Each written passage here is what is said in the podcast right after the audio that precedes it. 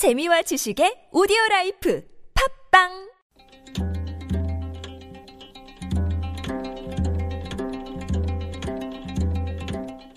한문학자 장유승의 길에서 만난 고전 중국 후한 광무제 때 주당과 민공이라는 사람들이 있었습니다.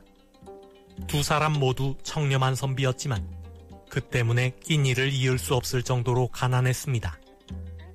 하루는 주당이 민공의 집을 찾아갔다가 민공이 물로 허기진 배를 채우는 모습을 보았습니다. 민공이 불쌍해진 주당은 집으로 돌아가 민공에게 갖다 줄 음식을 찾았습니다. 하지만 그 역시 가난한 처지인지라 줄만한 것이 없었습니다. 주당은 간신히 생마늘 한 다발을 찾아서 민공에게 가져다 주었습니다. 이거라도 반찬으로 먹으라는 것이었습니다.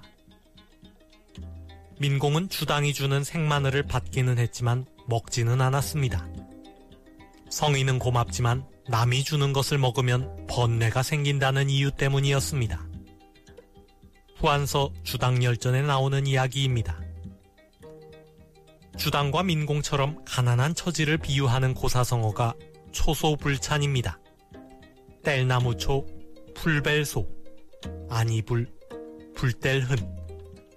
나무를 하고 풀을 베어와도 쌀이 없어서 밥을 지을 수가 없을 정도로 가난하다는 말입니다. 밥을 지으려면 뗄나무도 필요하지만 그보다 더 중요한 것은 쌀입니다. 뗄나무가 없으면 산에 가서 해오면 그만이지만 쌀이 없으면 돈을 주지 않고는 살 수가 없기 때문입니다. 뗄나무가 있어도 쌀이 없으면 밥을 지을 수 없는 것처럼 의지만 있고 실천이 따르지 않으면 아무것도 할 수 없습니다. 여당이 비대위와 혁신이 구성안을 의결하기 위해 소집한 전국위원회가 정족수 미달로 무산되었습니다. 여전한 계파 갈등 때문입니다. 총선 패배 이후 혁신에 대한 요구는 어느 때보다 높은데 정작 당사자들은 절실함이 부족한 모양입니다. 뗄나무는 있는데 쌀이 없어서 밥을 짓지 못하는 초소불찬의 형국입니다. 밥을 짓지 못했으니 한동안 굶주리는 결과는 피할 수 없을 것입니다.